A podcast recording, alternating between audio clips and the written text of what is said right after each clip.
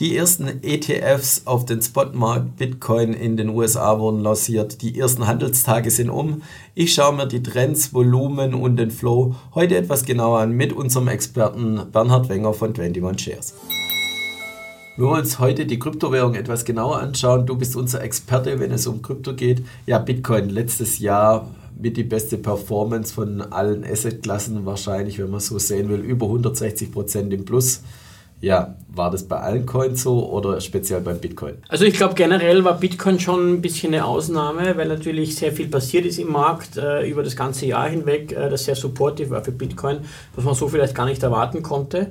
Aber generell hat der Kryptomarkt im Allgemeinen wirklich gut performt, also auch andere äh, Coins. Ich denke nur an Solana, die sich ja teilweise fast verzehnfacht haben, sind natürlich also von einem niedrigen Niveau gekommen. Aber Bitcoin war schon sicherlich äh, das äh, Kryptoasset oder die Kryptowährung, die hier ähm, ja auch in aller Munde war und es gab genug Gründe, warum äh, Bitcoin so gut performt hat. Ja, und die letzte Mal, wo wir ein Interview gemacht haben und du hier warst, war der Oberbegriff immer Kryptowinter.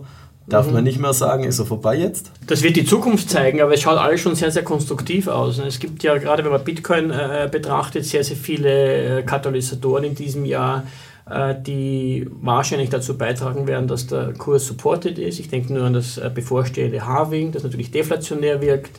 Ich denke, das gesamte Makroumfeld, äh, das gerade wenn man sich Zinssenkungsfantasien hat, ähm, hier auch einen Support liefern sollte für Bitcoin. Und nicht zuletzt hat natürlich in den USA die Lancierung der ersten Spot-ETFs, also physisch replizierten ETFs, auch äh, ihresgleichen äh, dazu beigetragen, äh, dass Bitcoin supported ist. Ja, da kommen wir später noch dazu. Vielleicht noch eine andere Frage vorab. Bitcoin stark gestiegen, die anderen Kryptowährungen größtenteils auch. Sind die Umsätze genauso gestiegen? Also haben wir wieder die Umsätze wie im Jahr 22 und 21? Also 21 war vor allem ein, ein sehr, sehr starkes Jahr, was die Umsätze betrifft. 22, äh, du hast den Kryptowinter erwähnt, war es dann ein bisschen weniger, aber man hatte trotzdem noch netto Zuflüsse gehabt.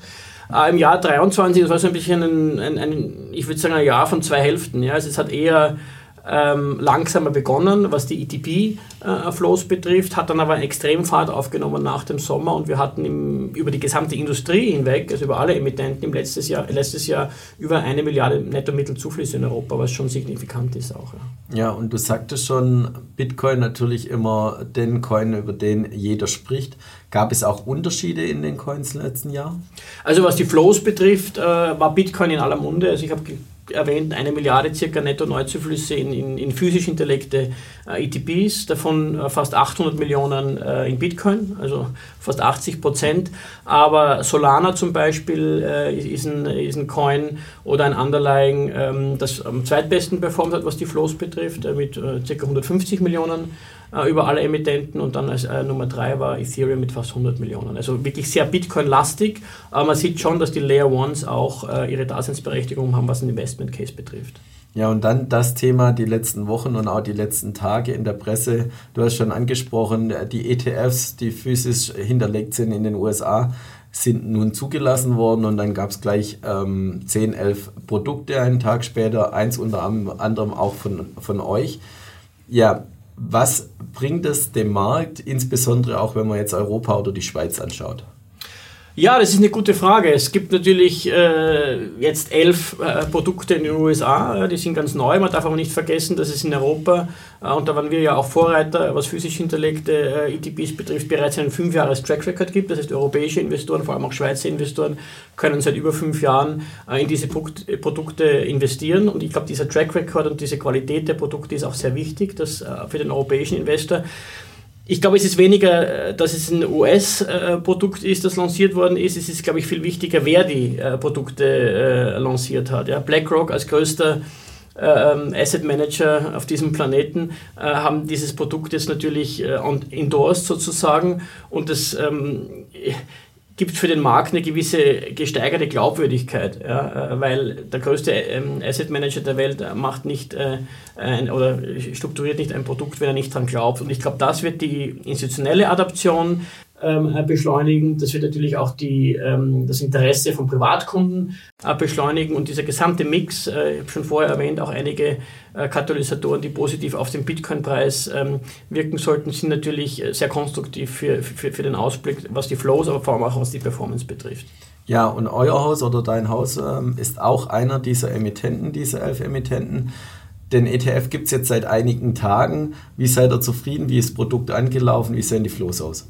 Ja, ich glaube, das Produkt ist schon mal sehr gut angelaufen. Ja, also man sieht ja auch in den Medien, dass die ersten zwei Tage sehr, sehr, sehr stark waren. Gestern hat man einen Feiertag in den USA, also müssen wir abwarten. Ich würde sagen, wir warten mal die eine oder andere Woche ab und dann kann man einen gewissen Trend erkennen. Aber generell sehr, sehr konstruktiv, sehr, sehr positiv. Und man darf nicht vergessen, allein der US Wealth Markt, ähm, der ist an die 50 Billionen Dollar schwer. Ja, also wenn da äh, gewisses Geld äh, in Bewegung kommt, dann äh, kannst du dir vorstellen, was für Flows äh, äh, erwartet werden können. Aber es ist Early Days äh, und wir arbeiten hart daran, unser Produkt zu positionieren. Ich glaube, wir sind auch in den USA ein bisschen in einer einzigartigen Situation, weil wir eben durch die europäischen Produkte schon fünf Jahre Track Record haben in, ähm, in der Auflegung von solchen Produkten. Ja, und wenn ich so einen Experten in Kryptowährungen hier habe, meine Lieblingsfrage, aber auch immer die schwierigste Frage zum Abschluss, wo stehen wir in einem Jahr? Stehen wir höher, gleich oder auch niedriger bei den Kryptowährungen? Vielleicht, um einfach zu machen, beim Bitcoin.